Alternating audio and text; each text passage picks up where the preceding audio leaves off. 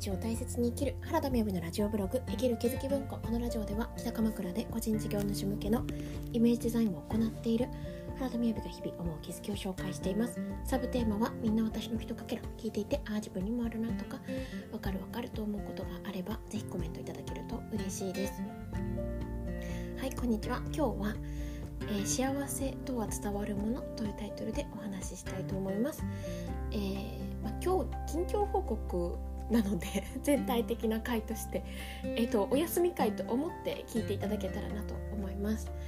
で今日はですね、えーと、朝から、まあ、私は今北鎌倉に住んでいるので鎌倉の方に行っていたんですけれども私が講師活動もしております思考の学校というところの、えー、代表のあの大石さんのお家があの鎌倉にあるんですけれどもそこにですね同じ講師の同期のみんなで会う会がありました。ですっごい面白かったのがあの覚恩寺というお寺に行ったんですね。ですあのそちらでご祈祷をいただいたんですよ。みんな揃ってね。で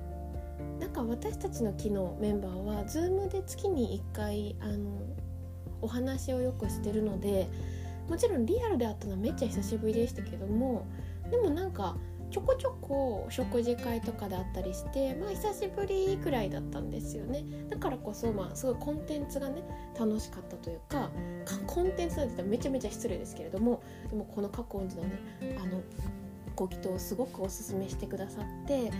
でご祈祷はあのこんなことをね自分は叶えていきたいっていうことをえ書いてで住所とかもやってでそれをあのお寺の方が読んでくださるんですけれどもあのですね一緒にお札みたいなものを引けるんですね最後に。でえーと、それその漢字が漢字が一文字入ってるんですよでその漢字が一文字入っているものをえー、腕輪みたいになっていてそれをこうもらうことができるんですね。でそれをですねお寺の方があのお坊さんがえっ、とお坊さんなのかな？住職さんですかね？住職住職さんがあのその意味を神様の意味をちょっと解いてくださるわけですよ。でめちゃくちゃ刺さる一つ一つの漢字で7人で行ったんですけど全員もちろん漢字は違くてでそのブレスレットって言ってもなんか金色のあのなんなんていうんですかね。ちっちゃいこうもののところに漢字が書いてあったりするんですがなんか私はですね安しでしたね。えっ、ー、と生きやすいなんだろうな。難しいの逆です。わかります？あの駅駅業駅駅の駅です。えっ、ー、と安い。何々しやすいとか。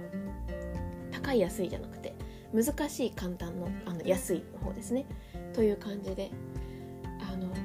今ねそのな願い事として書いたことについて、えっと、もっと簡単って思ってねみたいな。簡単だからみたいな。ついつい難しく思いがちだけれども簡単だしえーと、なんか向こうから湧いて出てくるようなものなんだよっていうようなことをいただいてあすごい嬉しいなと思っていました。であの過去寺が本当に素敵なお寺で私もともとお寺も神社も大好きですけれどもだからこそ なんかちょっと自分であれですけど結構目が肥えてるというか。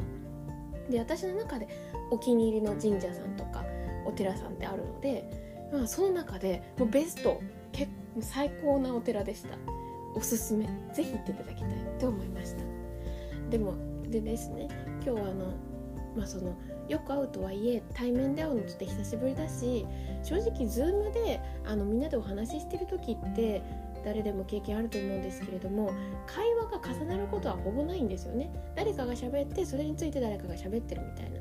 だからなんかこうね違うグループでパパパパって喋ってることとかってないからこそなんか余談ってそんなに多くないわけですよ。余談なんだけれども余談よりも余談みたいなのが少ない。で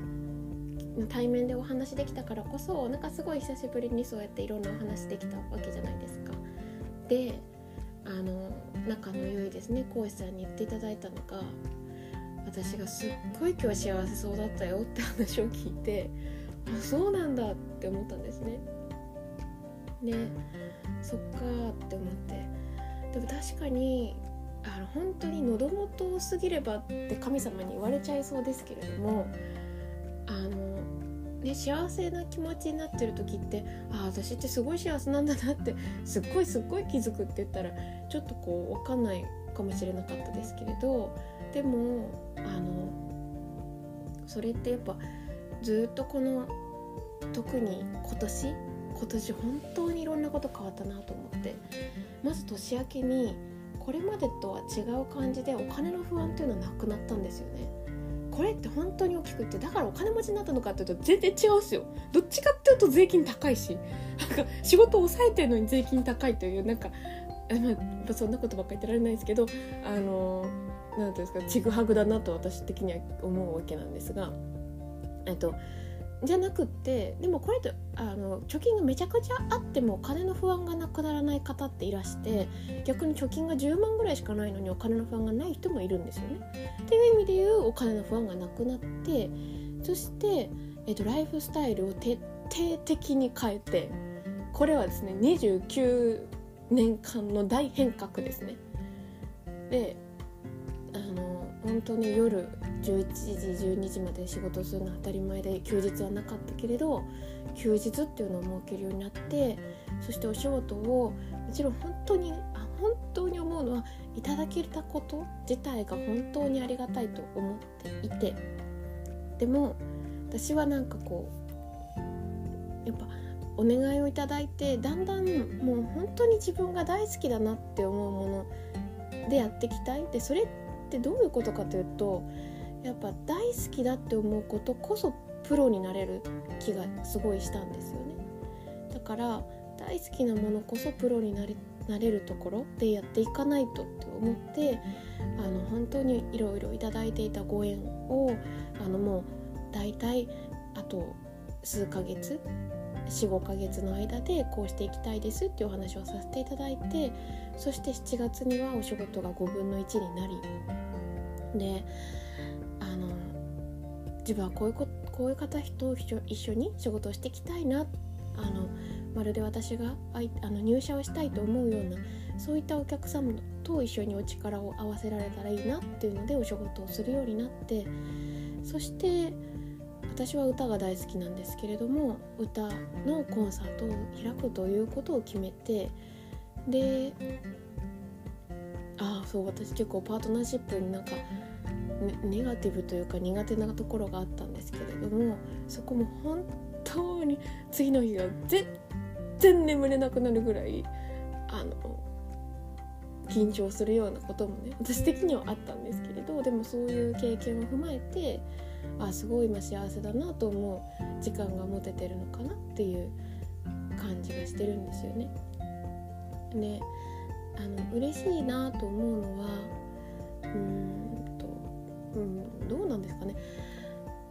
もともと19歳で再手術の不安がなくなった時から私は多分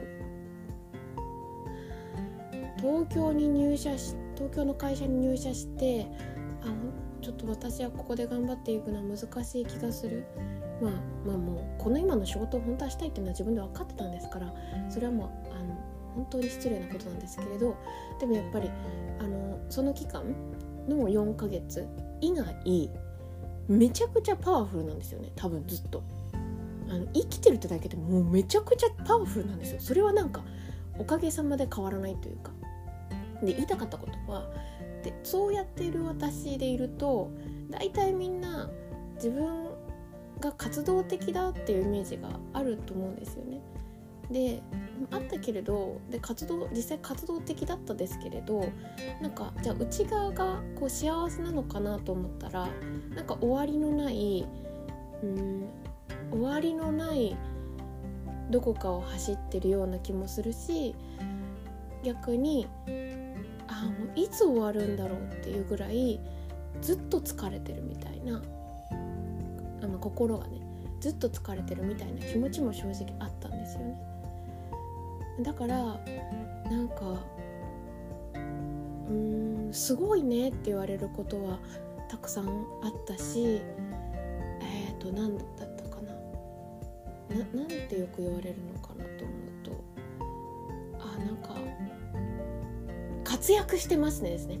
活躍してますねとかすごいですねってお言葉をいただくことがあったんですけれども今日そのお友達に「幸せそうだね」っていう風に言われた時にすごく嬉しかったですね。なんか幸せそうって活躍してるとかすごいっていうこととの中に幸せそうに見せてる自分がいるんじゃないかみたいな気持ちもあったんですけれど別に幸せだよって出してるわけじゃないんだけれどなんかそう見える感じがするなんだけれどその幸せそうだねだなって感じたよ幸せなんだなって感じたよっていうのは幸せそうに見せてるものじゃなくって相手に人に感じてもらうものなんだよねっていうのをすごく思ったですね、まあ、もうちょっと言葉で言うと私今幸せだよっていう言葉を言うことで伝わることじゃなくてこれって感じてもらうことだよねっていう、まあ、そんなことを思ったという話でした。はい今日も聞いていただきありがとうございます。それではバイバーイ。